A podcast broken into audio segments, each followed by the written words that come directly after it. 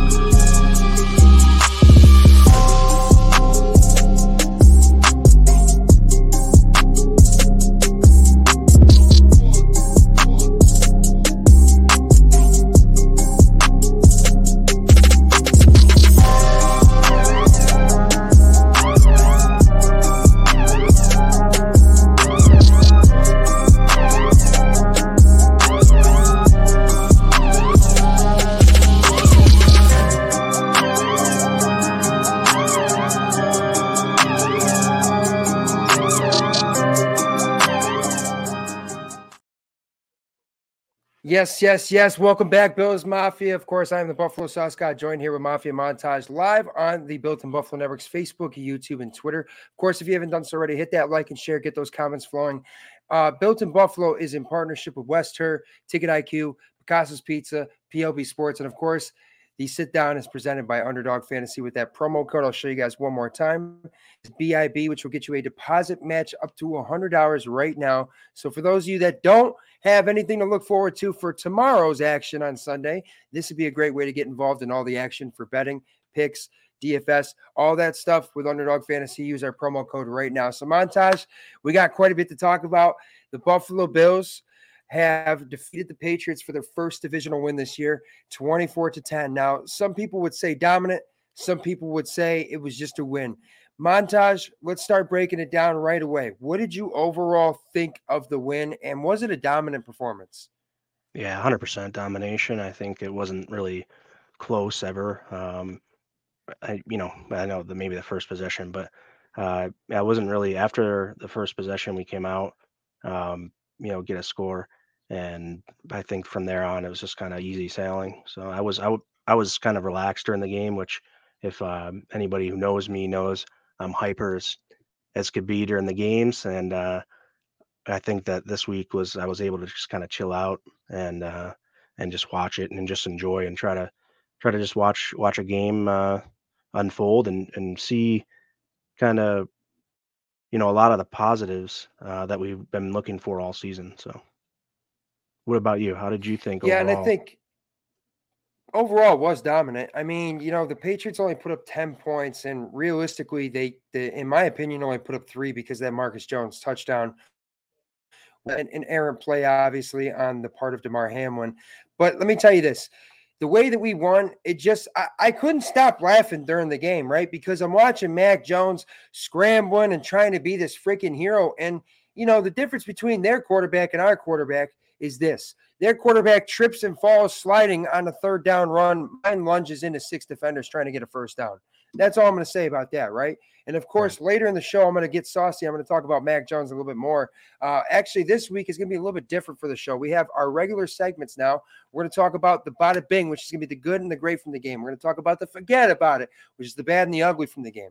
Then we're going to give you the unsung hero, the weakest link of the week, and of course, the underdog fantasy play of the game. Also, we will uh, to the Maniac of the Week and the Getting Saucy segment. Of course, that will be the regular thing here on uh, Saturday nights at 7 p.m. Eastern Standard Time on the Built in Buffalo Network. So, overall, with the win montage, I thought that offensively, we could have put up more points. And I feel like defensively, though, for the absence of Von Miller and Greg Rousseau coming back on the field, Tremaine Edmunds coming back on the field, I thought overall the performance of the game was was solid. I mean, 24 to 10, it didn't feel like 24 to 10. It felt more like 44 to 3, in my opinion. What do you think?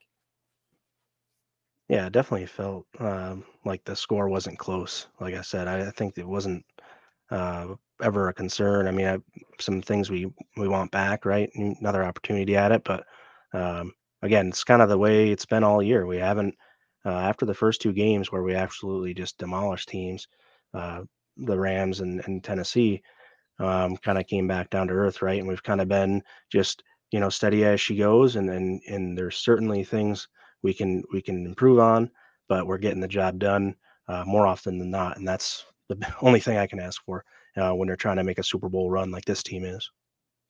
And another thing that I really thought was something to really take notice of, and of course, we'll get to the great of the game and the bad of the game, but overall, I liked what I saw from James Cook. And I thought that when I talked about this on the pregame show with Mike Shimbursky, I thought that it was going to be more of a James Cook game and we might see a little bit more of Nyheim Hines. And, and again, I think that that's more attributed to the fact that you know, James Cook is a rookie. Nyheim Hines hasn't had the snaps on offense yet to really game plan against. So we use those guys in a situation where Belichick could, excuse me, couldn't take advantage of his his typical strength and how they game plan, right? So this Patriots team just didn't feel like I, to me, it didn't even feel like they belonged on the football field with us. And that's not to say that they don't have some playmakers over there, but Matt Judon wasn't really a factor. 55, uh, Utcher, whatever the however the hell you say his last name, he was more of an impact, I thought, than Matt Judon. So I thought that the way that we game planned for this game showed exactly the way that we're starting to put it all together. Josh talked a little bit after the game about how Ken Dorsey and him are still working out the kinks a little bit. Um, mm. and, and that's to be expected. He is a right. first year play caller. He's never been an offensive coordinator in this league. He's been a quarterback. Yes. He's been a quarterback coach. Yes. But it is a first year situation for the guy to be up in the booth calling plays, and especially in in a in a season in which we're expected to win a Super Bowl, right? So that's a lot of pressure. But I'm liking the way that we're putting it together. And even though we didn't have Von Miller on the field, I like the way that our guys like Greg Rousseau stepped up, AJ Epenesa, Boogie Basham – was nuts out there. Um, I overall thought that the feeling to me, montage, is that we're finally starting to step up and we're not having excuses. We didn't use injuries as, as, an excuse this week. We just went out there and got the job done. So let's take a look at some of the comments here, real quick, montage, before we get into Josh Allen's overall performance. Yeah, we got uh, my buddy Matt coming in. Score made the game look closer than it really was. Felt like easy money basically from start to finish. Yep. I think we kind of hic- hiccuped there out of the gate uh, just one possession and then kind of got back after it. So, yeah, I think overall, what's up, Tyler? Patrick uh, agrees that it was a relaxing game. He's apparently uh, rooting for the Jets here. So, thanks, Pat. Appreciate you coming on, brother. I felt good going into the game too. You know, that's another thing. And yes, my buddy Tyler Andrews they're saying Mac Jones is doo doo, and I 100% yeah. agree with that statement. And you don't want to miss me getting saucy this week. I know Montage is already looking forward to it. Yeah, but Mike let's move on. Fired up tonight because this right here, comments in here too. So he's uh, and Mike brings up well. the next point. He played well, but let's talk about his overall performance and let's grade his performance. Now he did have one turnover. Do you put that turnover on him? And overall, how do you think that Josh Allen played in this game? And and and what do you think this does for his MVP chances going forward? Ultimately, if I have to put the turnover on him, yes. I mean, he fumbled the ball, so I mean, uh, I can't really put it on anybody else. He's got to sense the pressure there and and have the ball secured. So, um, yeah, I put it on him, but whatever. I mean, he's he did so many other things good that um, doesn't bother me. Um, that he you know made one one bad play. So, um, you know, that he's the heartbeat of this team and and this offense. Obviously, he um, is without a doubt the most valuable player in the league, in my opinion. I understand um, people have more yards, this, that, and the other thing, but literally, this team, this offense cannot go without Josh Allen, and and that's to me value, right? And it's the most valuable player that we're talking about. So I could see somebody else winning Offensive Player of the Year, but Josh Allen overall is the most valuable player to his team. He just he does everything for the team. And I think if you don't um, watch a lot of games or you're, you're just looking in the box score, you're not going to really notice all the things he does. He gets everyone lined up. He's calling the plays. And a lot of times I think he's getting options on plays based upon what he sees. And he's having to, you know, do some audibling at the line and trying to get us lined up into exactly the look he thinks gives us the best matchup against the defense. So I just think all those things going in um, just uh, is impressive to me. Uh, you know, I think his, his performance was, you know, let's say a B if you're going to go letter grade, right? 85, somewhere around there, because he did have the fumble. Um, but he was, you know, he's pretty clutch otherwise and and had a lot of good plays. So, uh, what about you? So, what what is your grade on him, and and how do you feel about his overall performance? And do you want to pin the turnover on someone else? Do you want to create a scapegoat here?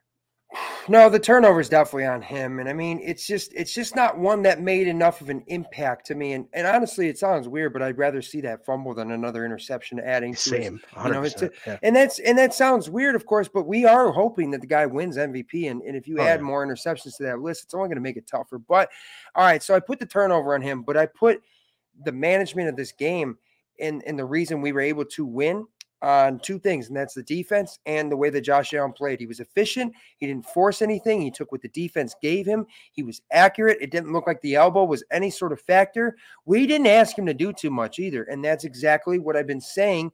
The Bills have got to find a little bit of consistency within the game to do because you don't want to ask him to be the hero consistently every single play.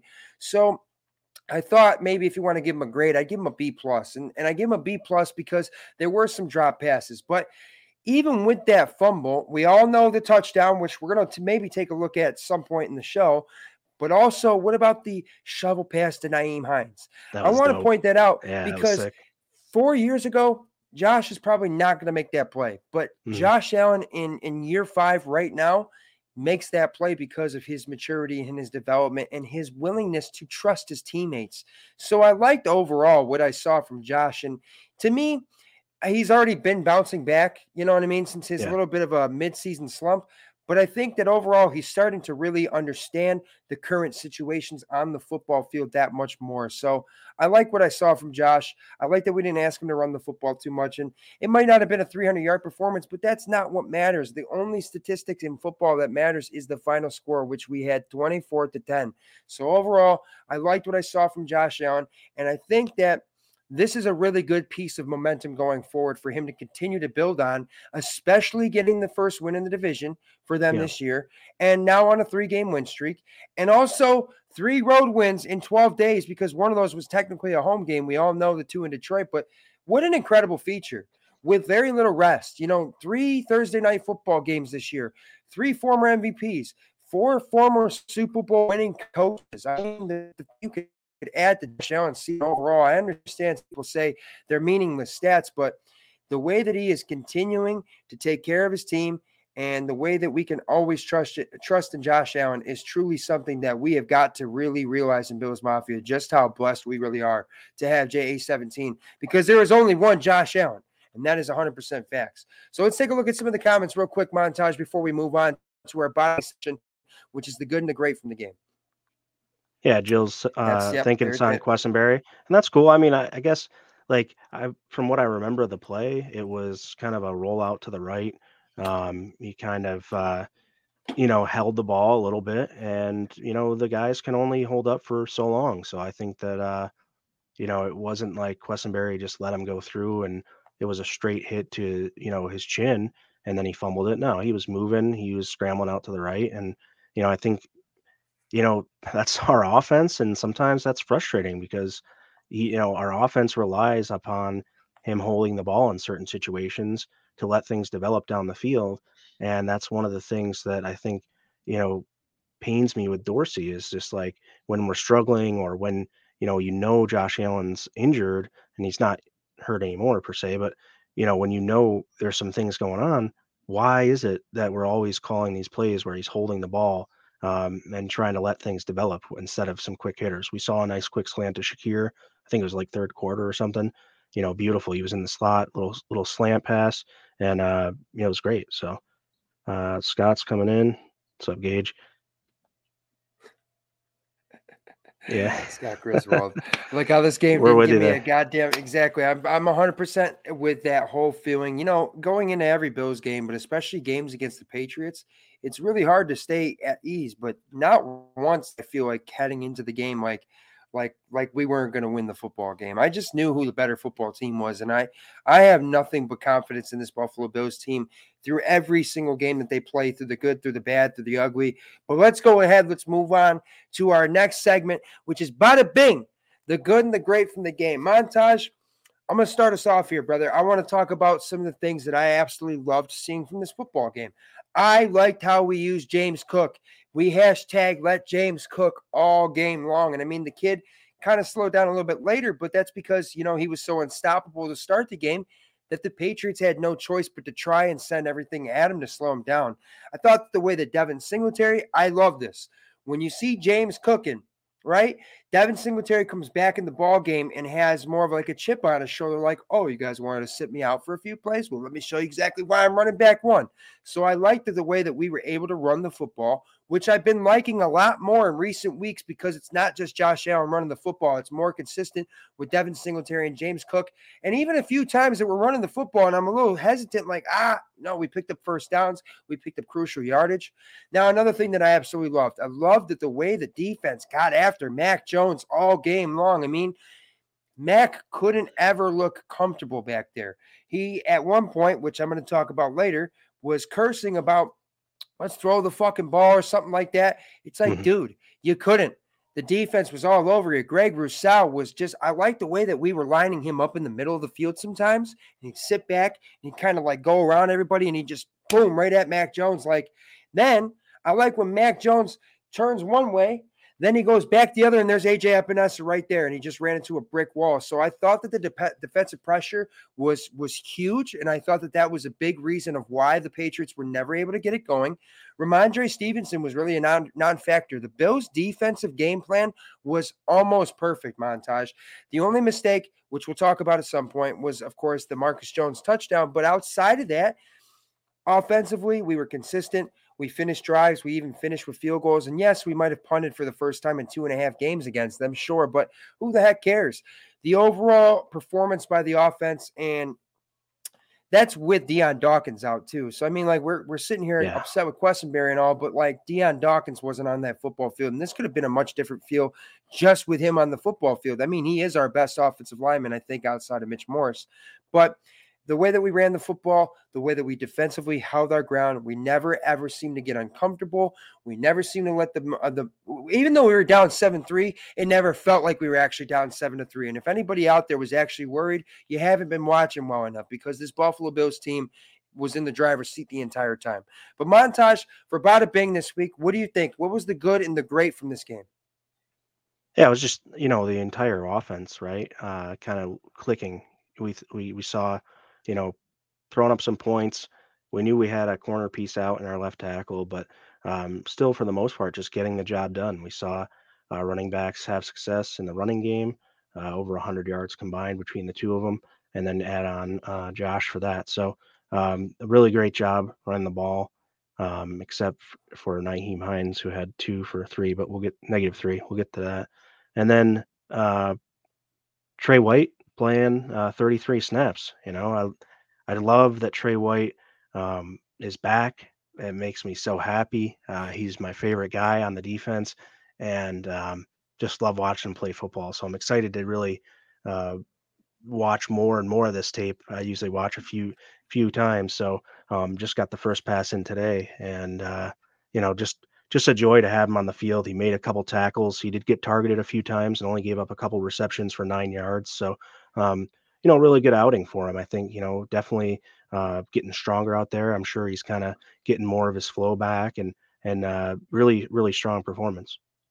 And for those of you just now tuning in, you are live here on the Sit Down on the Built in Buffalo Network's Facebook, YouTube, and Twitter. Of course, we are presented by Underdog Fantasy. I am the Buffalo Sauce Guy with Mafia Montage. Right now, we're discussing the good and the great from the game. Let's take a look at some of these comments real quick, Montage, before I get into some more of the action and before we get to our forget about it stage. Yeah. Yeah, what do you think about this one? Cousin Eddie over there says Marcus Jones. Uh, holy shit, you know. Uh, yeah, we're Cousin uh, Eddie? we're uh, Eddie Griswold?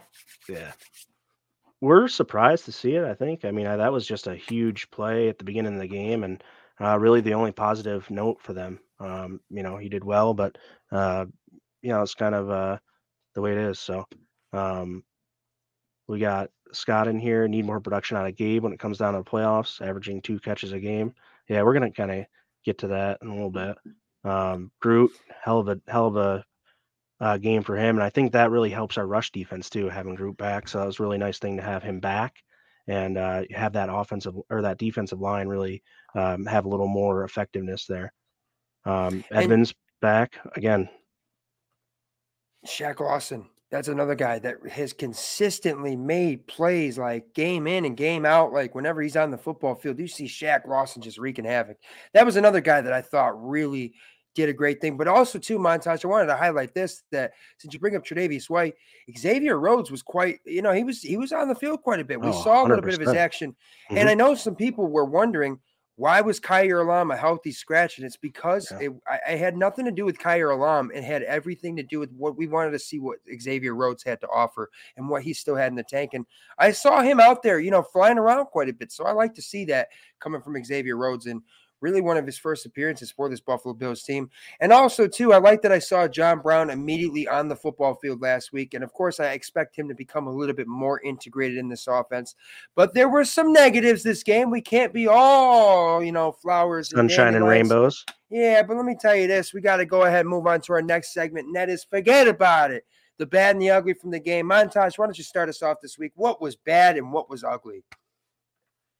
Yeah, you know that touchdown, obviously, where nobody could tackle uh, Marcus Jones there um, was pretty bad. But um, also, I didn't like how the running backs can never get in sync with catching their targets. Um, and it's a small little critique that's really pointless, but in the end of it, you know, Singletary comes in and drops two balls, and you know Cook had been having that issue, now Cook catches six for six, and six targets, six catches, and uh, just you know still getting some drops out there, and just really got to clean those up. Um, you know, got to make some contested catches, some tough catches.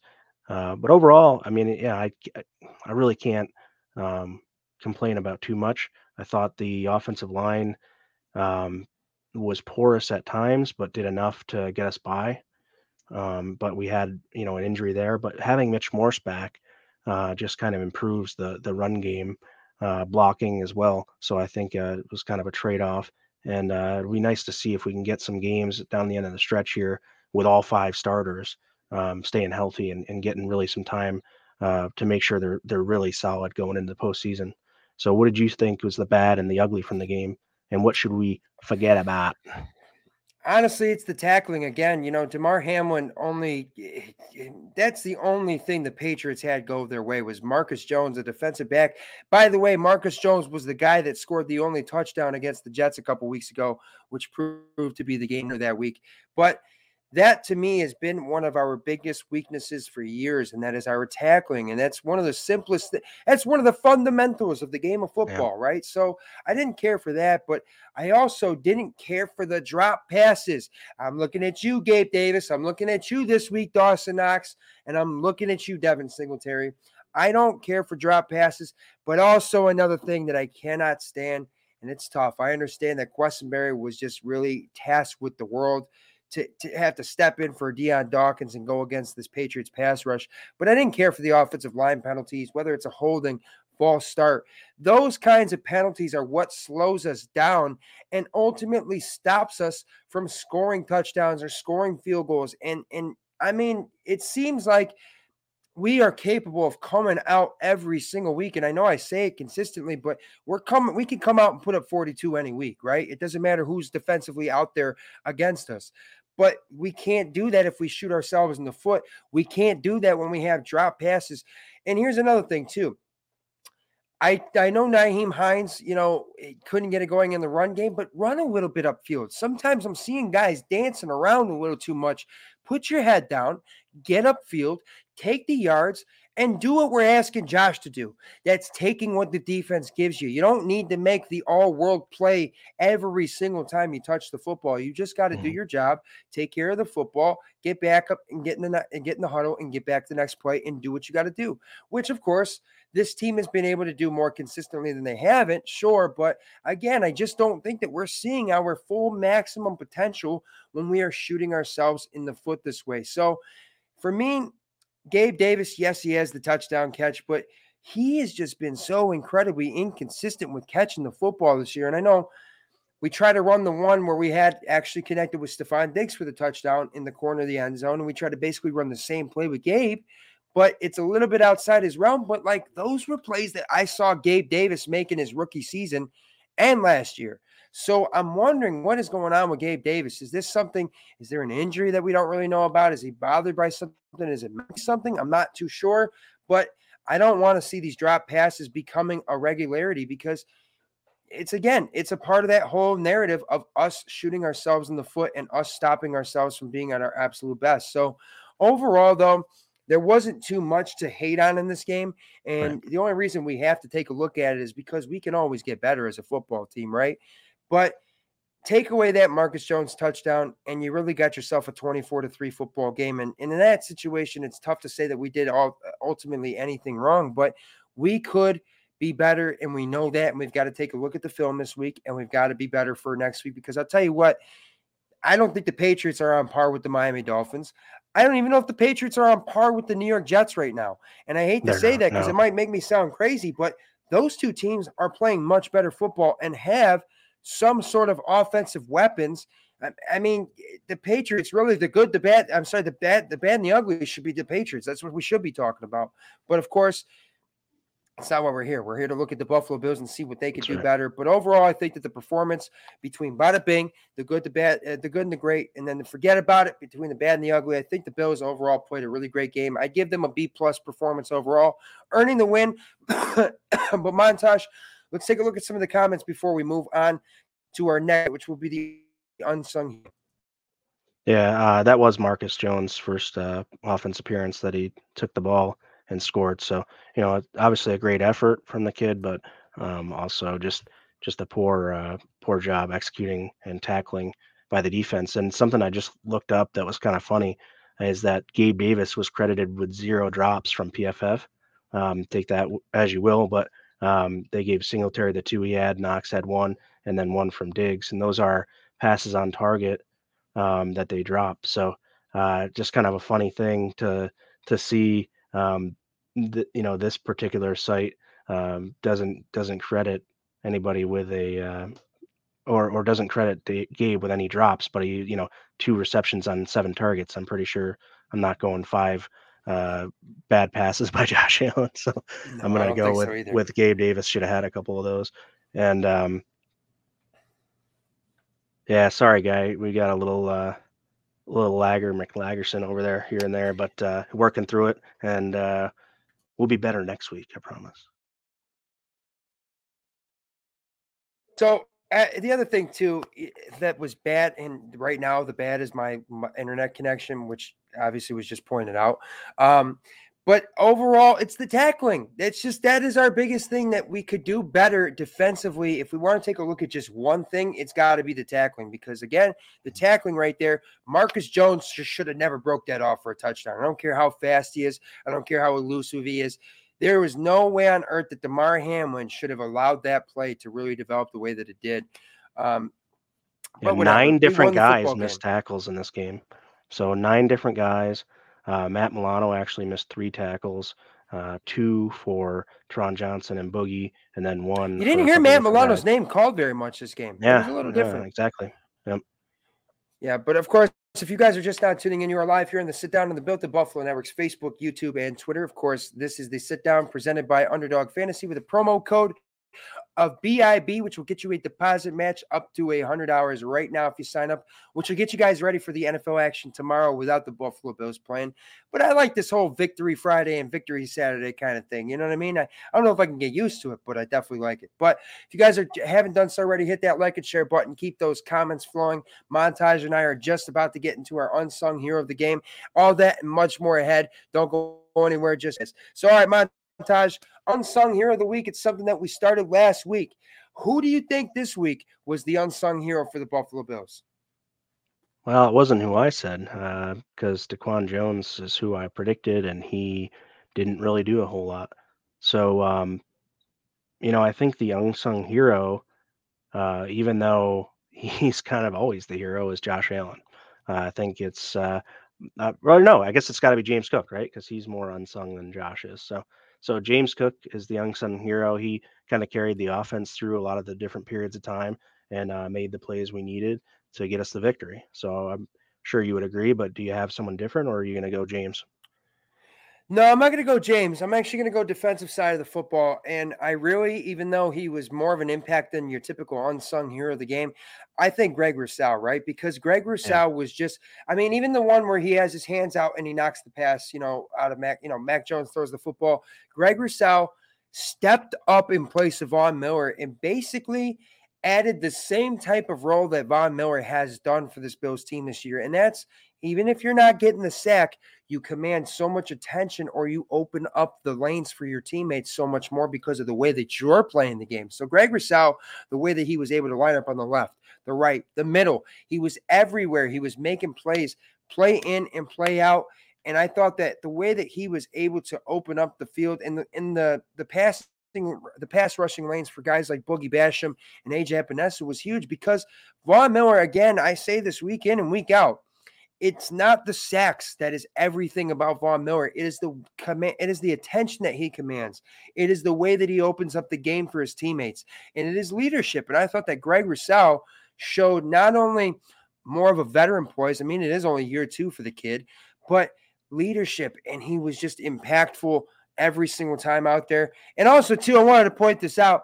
You know, a little unsung play of the game was Jordan Phillips with that little you know, the little arm out, trying to just, ah, I'm tired, knock him over. I love that, by the way. But of course, that is going to be my unsung hero of the week. Uh, let's see some of the comments. What do you guys, who do you think was the most underrated player for the Bills? Who made some of the plays that just we couldn't live without? And Matt, he's got this one. Take it over, Montage.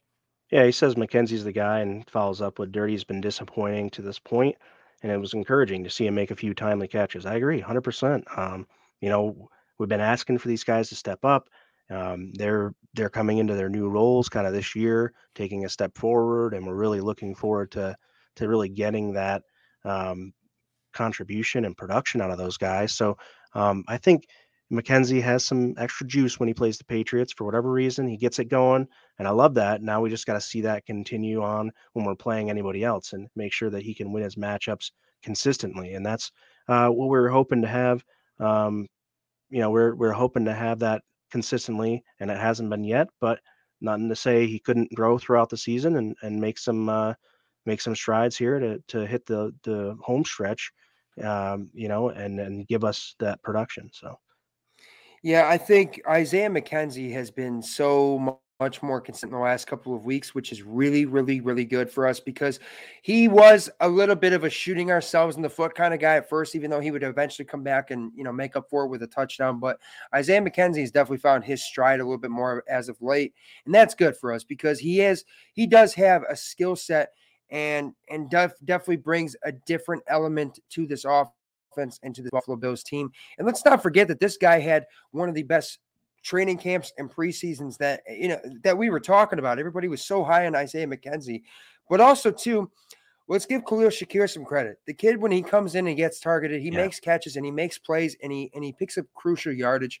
I like what I see out of Khalil Shakir. So that is my unsung hero of the game, um, and that is Montage's unsung hero of the game. And we got some of you guys' comments as well. But let's move on to our next segment, which real is quick. Just want to say, go ahead. Thanks to uh, cousin Eddie here for uh, his support, saying that he loves the new segments that we're bringing in here. So, uh, you know, appreciate you, bro. We appreciate that very much. And that is the Bills Mafia 12 gauge, who's currently in Facebook jail, by the way. Had to throw a little, you know, shade his way. But we're going to move Uh-oh. on to our segment, which I think you guys are going to like this one quite a bit. And that is the weakest link of the week montage. Whether it's on the Bills side of the football field or the Patriots side of the football field, who was the weakest link on the football field this week? Goodbye. Um, that would be uh, Roger Saffold probably, or uh, really take any of the offensive linemen for the Bills. Uh, just wasn't uh, wasn't uh, particularly pretty without without Dawkins there and having Quessenberry hurt. Um, so I'm gonna I'm gonna pick Quessenberry, I guess, off the offensive lineman. Um, but I mean, they're just they did really well in the in the run game, so you have to give them some credit there. But um, but you know, we just need to uh, get stronger in that in that area. Um, it's something that we thought maybe was going to be a strength this year, and it's turned into um, us needing every single one of those guys and not being quite what we thought we were getting. Yeah, for me, the weakest link of the week, man, I really thought about this one long and hard. And I wanted to say David Quessenberry, but I couldn't. I couldn't because the guy was out there just just trying his hard. Yeah. He was just trying his hardest just to be on the damn football field. Now, how could you say that that's the weakest link, right? So, for me, the weakest link of the game has got to be the New England Patriots offense. What the hell do you guys have outside of Rhamondre Stevenson?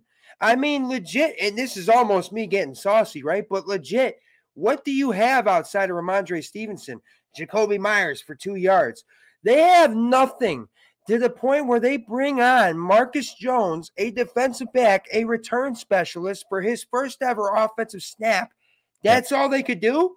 Nah, the Patriots don't have any sort of offense. And I think that it is going to be examined quite a bit if Mac yeah. Jones is going to be their starter going forward. Because now you hear about these rumors, by the way. We're going to get a little off topic for just a second, but everybody's talking about there's a rumor that Brady might come back to the Patriots next year. And I'm personally thinking to myself, why the hell would he do that? To come to Rhamondre Stevenson and Jakobi Meyers and, and yeah. Matt Patricia, a former defensive coordinator, as your offensive coordinator?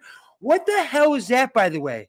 You got Matt Patricia, former DC of the Patriots and fired head coach of the Detroit Lions, where he couldn't get shit going. He's now your offensive coordinator. What is Belichick doing over yeah. there? What are you recycling the guy? You got Joe Judge back, by the way. You could probably make him OC, and he probably have a, t- a little bit more success. But that to me, the Patriots offense is the weakest link every single week that they play football. And I understand people said Mac Jones had one of his best weeks last week against the Vikings on Thanksgiving. It doesn't matter. The Vikings don't have the caliber of defense that we do. I'm sorry, I know that we lost them, but again, we lost them because we made bad plays defensively, not offensively. Offensively, we put enough points to win that football game. It is the Patriots. To me, their offense is the weakest link. And I like that going forward because, you know, we have to see them once more, right? And we'll see them in Buffalo. So I like the way that we were able to head into Foxborough. And ultimately, game plan against the weakest link, and that was the Patriots offense. I we knew that if we could slow them down the run game, that it was going to be really tough for Mac Jones to get it going. If we were able to continuously pass rush Mac Jones and make him feel uncomfortable, they would have nothing going for them. And that to me is why they were the weakest link of the of, of the week. But montage, let's take a look at some of the other comments real quick before we move on to our underdog fantasy play of the. Oh yeah, he knows it. He knows it. Okay, now that's that. Now, let me let me comment on this one real quick. Didn't really see much of of off off of Knox, which I'm sure that that was a spelling error, but that is because Dawson Knox was asked to block a lot more, and we only really targeted him what once was it? We targeted him once, I think, and we targeted Khalil Shakir once. And I know some people are saying he's top ten in tight end money, but like we asked the guy to continuously block because of our lack of guys on the offensive line and our injuries and what the Patriots pass rush is capable of. I honestly think that Dawson Knox blocking so much helped take Matt Judon out of the game because I saw Matt Judon, if you're looking down the field, he lined up on the right side quite a bit. So mm-hmm. I think that Dawson Knox, but then again, here's one point that Joe might be right about because he did have the one drop. And that's something that we saw a lot of Dawson Knox in recent years but haven't seen too much of this year. And it's almost like I think you actually called Peter out for it, but Peter jinxed him with you know the not having drops or anything like that. But that was only one one target. And so to me, if you're only dropping one target, you can't be that much of a weak link, especially if you're making an impact. It's not like Dawson Knox is the biggest tight end in the world, by the way, but the way that he was able to at least make an impact in the blocking game, he was able to stand strong and, and stand tall. And that's why even Quessenberry can't be the weakest link of the week for me. But Montage, any other comments before we move on? Yeah, I thought this one was really good. I can't let it go. I'm sorry. I wanted to, but I'm not going to. Uh, there's a ton of spelling here, but I'll uh, get it for you. Karma coming back to Kraft for his crime. So, yeah, I mean, the old man, he's married to some like 25 year old woman. All right. He's going down to Florida, getting handos in a freaking massage shop. Like, what is going on with this guy? Uh, good for him. I can't say I'm not jealous, but geez, I mean, what in the world? Uh, you know, I just, I really, really hope that he's not into like, you know, human trafficking type stuff with all Uh, that. And that's just like insane to me to think. But this guy is just not, not a good person. And I, I agree 100%. The, the, the karma coming out uh, and, and slapping him right in the face. And I love it. Yeah, when it comes to the game of cheese, I'm a Sargento guy, not a Kraft guy. So fuck that shit, right? But I like that too because I wanted to actually ask you a question. Do you think that he made the website rubandtug.com? All worry, anyways, guys. I, on, I had to talk plenty of uh, ish to my wife, um, and and she kind of uh, Oh, that's she knew. right. The wife She knew. Patriots fan. yeah, she knew they were the weakest link overall, and uh, you know we're not going to go there, but but but uh, yeah, you know it's kind of uh, setting the stage. We'll uh, we'll be out in Buffalo, and um, you know hopefully nobody harasses her too bad out in out in Buffalo here when we when we go to the stadium. Amen to that. Well, of course, if you guys have not done so already, hit that like and share. You are live here on the sit down on the Built in Buffalo Networks Facebook, YouTube, and Twitter. Joined here with myself, Sauce Scott at Buffalo Sauce Scott on Twitter, and of course, my co host, Mafia Montage at Mafia Montage. And let me tell you guys, you want to watch this one because this was definitely the underdog fantasy play of the game. And of course, the underdog fantasy play of the game is presented by Underdog Fantasy. And if you want a deposit match up to $100 right now, so you can get in the action for NFL Sunday or college football Saturday, go sign up with promo code BIB right now for a deposit it match now. up to $100 and do it now. Let's go ahead and show you guys what was this week's Underdog Fantasy Play of the Week.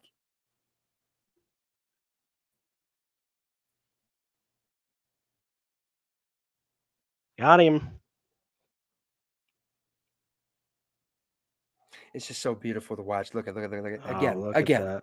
and e- Derek Jeter. Excellent, of course. So, hey, I think that everybody in the world knows that that was the play of the game because he got not only is he rolling out to the right and he just throws a guy off him like, get off me, right?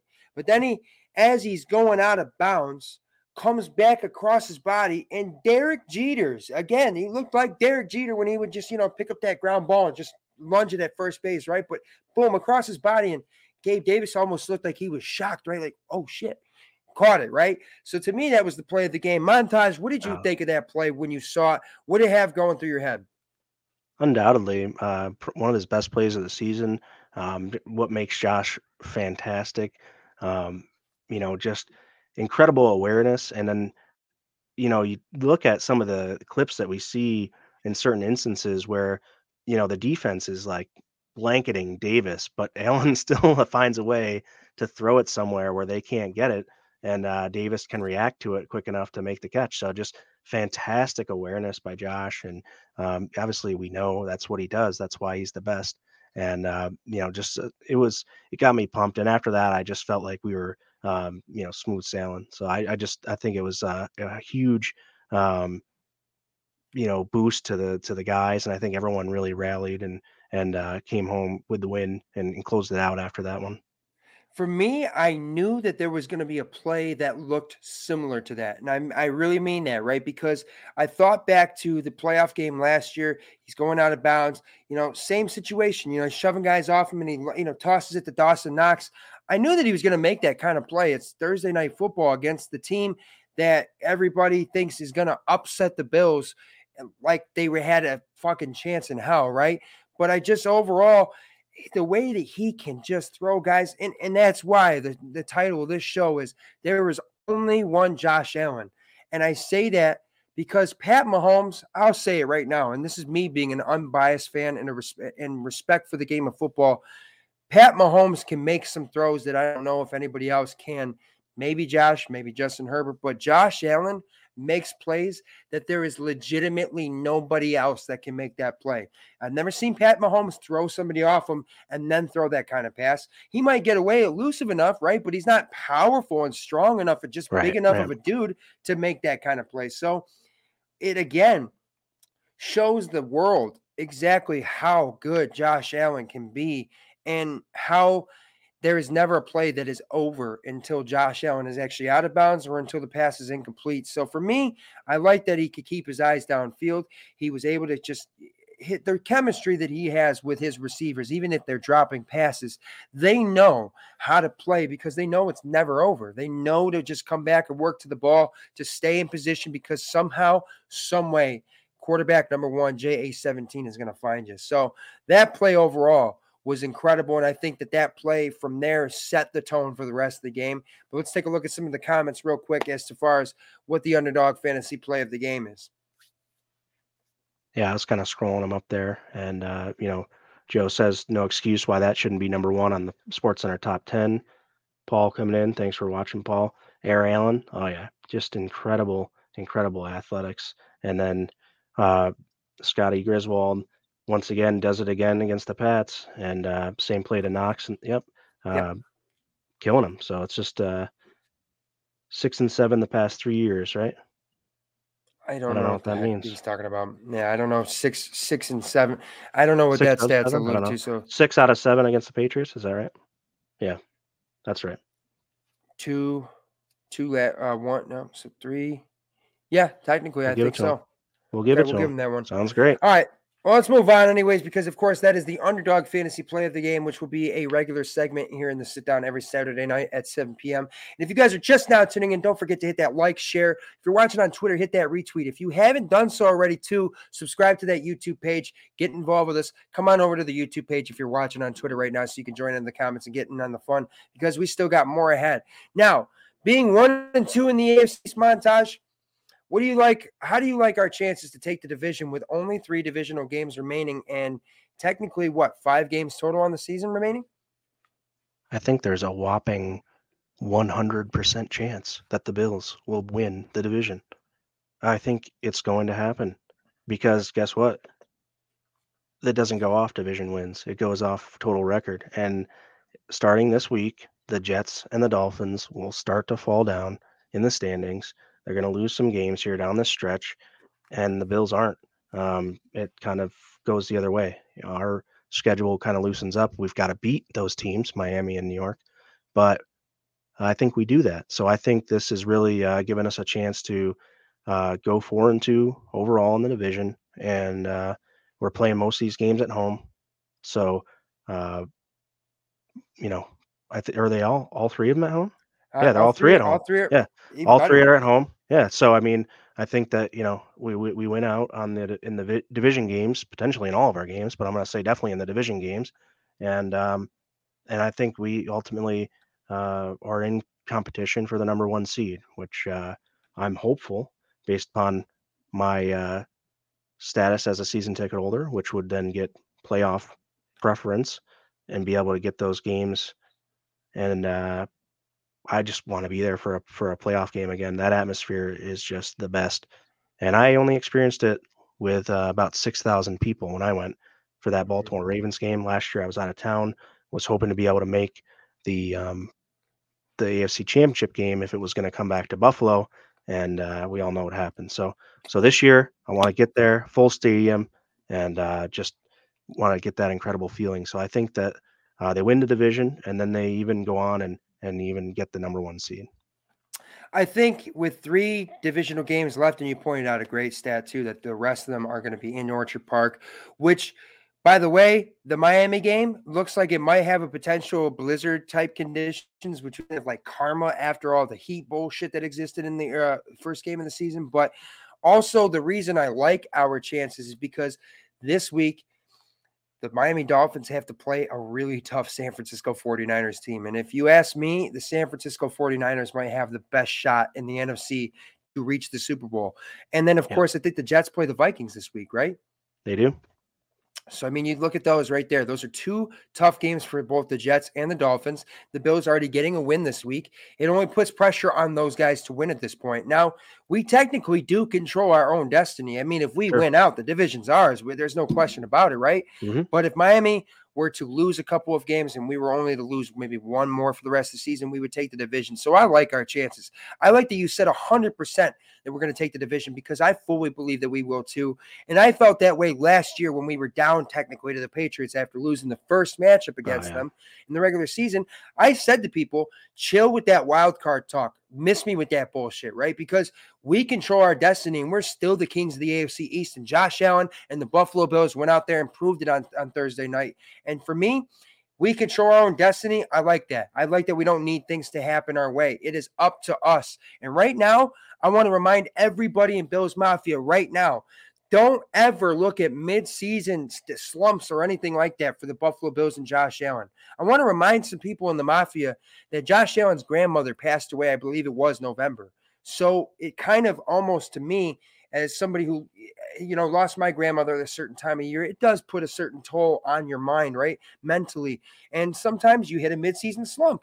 But what a better time to hit a slump than the end of the season or heading into the playoffs, which is when he starts to get it going. We saw that last night. We saw that more of against the Lions. Josh Allen is going to find his groove and continue to carry this team down the field.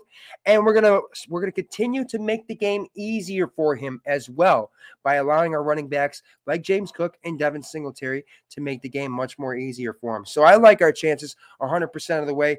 Montage, we got any comments before we move on to our rumor mill?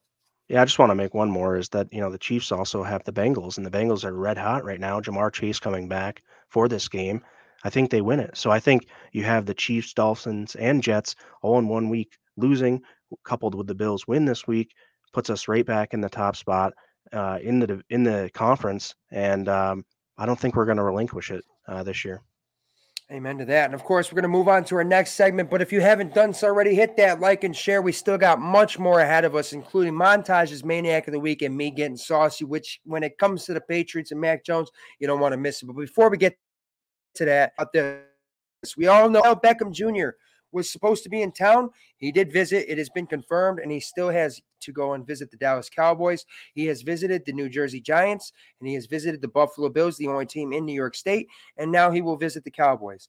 Now, are there any updates on that? I can tell you right now, montage. The only update that I have is that the Bills sent, you know, one of their better chefs, a chef that's very popular with all the players, and they created a four-course meal of some fine dining for Odell Beckham Jr. to cater to his taste and just basically give him a feel that, you know, Buffalo might not be LA, it might not be Dallas, it might not be, you know, the New York City, even though they don't play there, sure. but it is still a great place and it's still, a, you know, a culture and a team that is has Super Bowl ambitions. So for me, that's the only updates. Okay, but here's the other question to ask now: Will he sign with us, Montage? And do you want him to sign with us? I 100% want him to. Um, I'm starting to doubt that he will, but I just have to still put faith in Von Miller and what he says because, um, you know, he's a he's a big um, influence. Von is, and I think if he, you know, says that he, he thinks it's going to happen, then I'm going to think it's going to happen until it doesn't happen, and uh, that's really where I I have no idea. There's no way for me to know one way or the other, but opinion wise, I'm just going to say, you know, I'm going with Von Miller and saying that he's going to. And the other thing I want to say on it is like, did he eat both the butter, the gooey butter cake and the red velvet cake, or did he just pick one of those two from that four course meal, four course meal that he got from that chef? Because boy, that had me salivating. Um, I'm on a sweet kick here during the holidays, obviously, but uh, uh, yeah, Joe. I mean, I, you know, his attitude, his attitude, his his attitude's fine. These guys are all professionals here in our locker room. They're all dogs. They're all ready to go and, and win a Super Bowl and adding another Super Bowl caliber piece to our locker room um, with Von Miller's um, influence and Von Miller's, um, you know, kind of signing off on that, you know, his blessing. I think that it, it creates a, a really good culture and, and it's, uh, you know, I think it's going to be a good fit if and when it does happen. So I, I think that we may not need him. You may be 100% correct. But um, I think it's like well, if you have all these sports cars and then you have one other, eh, uh, you know, somebody offering you a monster truck, you're still going to take the monster truck. You want as many fun vehicles to drive as you can, right? So, I mean, um, whether we quote unquote need him or not, I don't know, but I don't care. I want him if he's available I, I and we can get I him. I want want him too. Yeah. And I mm-hmm. mean, it's just because we we do know, like like okay, the Rams might not have needed him, but what he made, like the way that he made the offense that much easier for Matt Stafford and a guy like Cooper Kupp to find his production do. Yeah. Imagine what that'll do for Stefon Diggs. I mean, right now I love Gabe Davis, and I'm not saying that I don't have faith in Gabe Davis, but right now Gabe Davis isn't commanding enough attention to take it away from Stefon Diggs. Now Stefon Diggs is having an all-world season. We know, sure, but imagine what he could do when you have Odell Beckham Jr. commanding the same caliber of attention as he is, right? Because Odell Beckham Jr., when healthy, I don't care about his attitude, is really probably a one receiver. And we've seen it. His hands are incredible. Attitude wise, I don't know if that plays much of a factor because he was in LA last year and seemed to do just fine. And LA is definitely much more of a limelight than Buffalo, New York is. I love Buffalo, but that's the truth. But I think Bills Mafia says that, you know, we signed John Brown, we're not going to go after him. That's com- incredibly false. I mean, if, if if that was the truth, we wouldn't have had him here in Buffalo. We wouldn't have catered to his taste with a four course meal with you know desserts like Montage talked about. That's got me hungry now.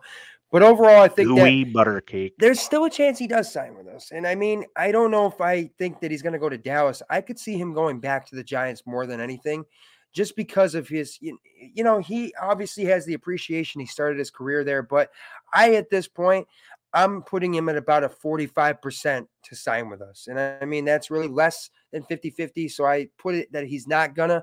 And do we need him? I'm not sure, but it would definitely be a weapon that wouldn't hurt this offense in any sort of capacity. So go ahead, Montage, take this comment real quick if you want. Yeah, I will say too, um, on Jill's point, I read something and I I apologize, I didn't get to read the whole thing to understand it, but there is talk that he might not be able to play too much this year. And I say, okay, that's fine. If we were able to sign him for a two or three year deal, which you know solves the money issue because you can kick the can down the road and their uh, salary cap's just going to go up. Um, but also, if we don't need him, then what's the problem if we sign him and we don't need to use him? We got other weapons, and then we give him a couple week more weeks to integrate into the offense, and then in the postseason, we got OBJ, and then we also get Jamison Crowder back potentially if Marquez Stevenson gets healthy, and I'm not sure if we even use him.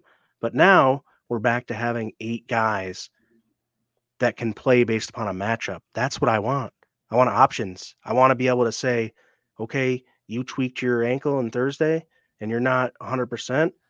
Look, we're going to we're going to rest you a little bit and we can go to this other guy because we got all these options.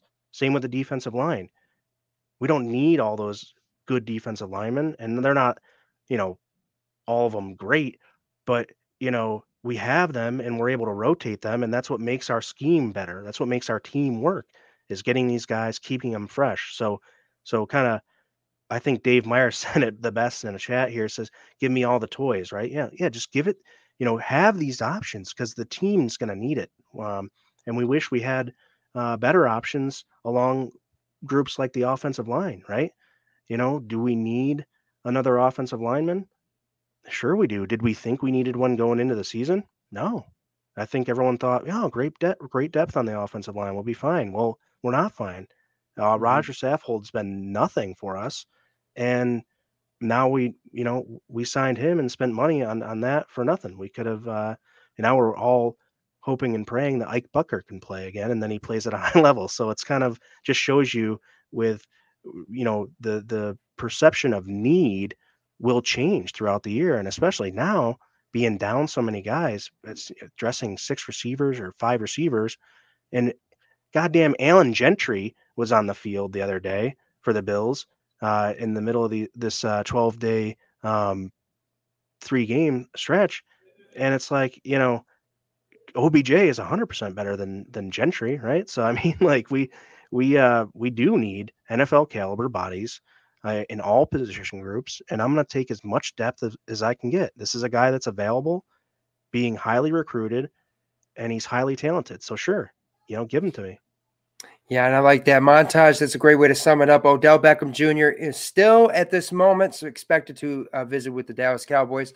And as soon as we have more updates with that, we will provide them to you guys. Make sure that you're following the Twitter page at Built in Buffalo underscore, not the scam uh, uh, person that made it with the one B or whatever that thought by following me that that was a good idea. Like I'm not, like I'm not, you know, uh, smart enough to realize that it was a scammer. But of course, guys, be wary of that. We do have that giveaway going on, but there are scammers that are trying to take full advantage of uh, of course, of us giving an opportunity for people to hit a giveaway. So, with that being said, montage, we've got to move on to your next segment here. And just a brief moment. Here's a maniac look at for that. you. There we go. Hey, go Bills.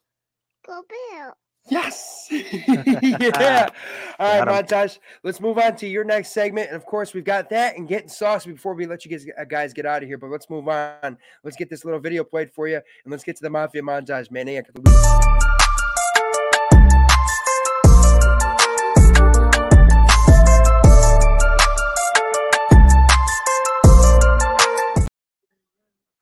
So this week's Mafia Montage Maniac of the Week was Taron Johnson, and uh, got to take my lumps when I have to, guys. This uh, he was not a maniac uh, this week per se. So um, you know, unfortunately, he missed a couple tackles and uh, you know didn't have his best performance, but uh, four catches out of six targets, 25 yards. So not a terrible day overall, but uh, did like did have a couple of those missed tackles and wasn't kind of the force or the presence that I thought he could have been uh, going into the game. So, um, you know, still still a decent thing, but uh, not what we're looking for out of the Mafia Montage Maniac of the Week.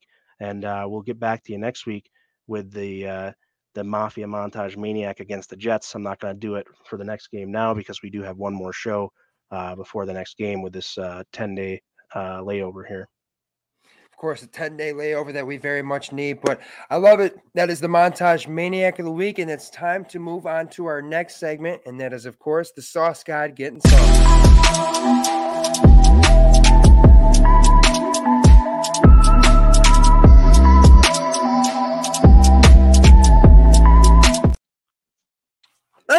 You something, okay? Josh Allen just rolls in there and says, Oh, I got to deal with Gillette. You know, hey, you want to go and shave your face a little bit? All right. But let me tell you something, Mac Jones. Quit scrambling to the right, quit scrambling to the left, quit looking downfield because you don't got it, buddy. And I had an argument with that Patriots fan on Twitter, if you guys saw, who said, Oh, he doesn't have a noodle for an arm. It certainly looked like it because he goes to the right, he goes to the left, he throws it downfield, and it's a dropped interception. Mac Jones, you, don't, you just don't got it, buddy. You just don't got it. Why don't you do us all a favor? Come back to Buffalo, try again, play the same game because it clearly didn't work for you, but it worked for us. Screw you, Mac Jones. F the Patriots. Go Bills all day long. Bills by a billion, baby. That's me getting saucy this week. I love it. Love it. All right. So, guys, of course, Excellent. this is the sit down on the Built in Buffalo Network's Facebook, YouTube, and Twitter. And if you haven't done so already, subscribe to that YouTube page, like us on Facebook, follow us on Twitter. If you haven't done so already, like and share the stream right now. And make sure to join us here next Saturday night at 7 p.m. Eastern Standard Time, as always, here in the sit down on the Built in Buffalo Network, presented by Underdog Fantasy, as we get you guys ready for that game against the New Jersey Jets. Another divisional game, a crucial game.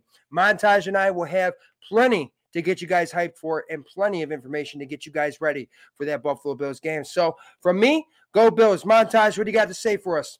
Go Bills. All right, guys. See you next week. Enjoy your weekend. God bless. Go Bills and get in with that underdog fantasy right now. Promo right code BIB for that deposit match up to a hundred dollars. As always, God bless, guys. Go Bills. Be responsible. Check out the built-in Buffalo merch. Amen to that. Montage got that shirt on right there, baby. All right, guys. We'll see you next Saturday night. Enjoy your weekend. And as always, go Bills.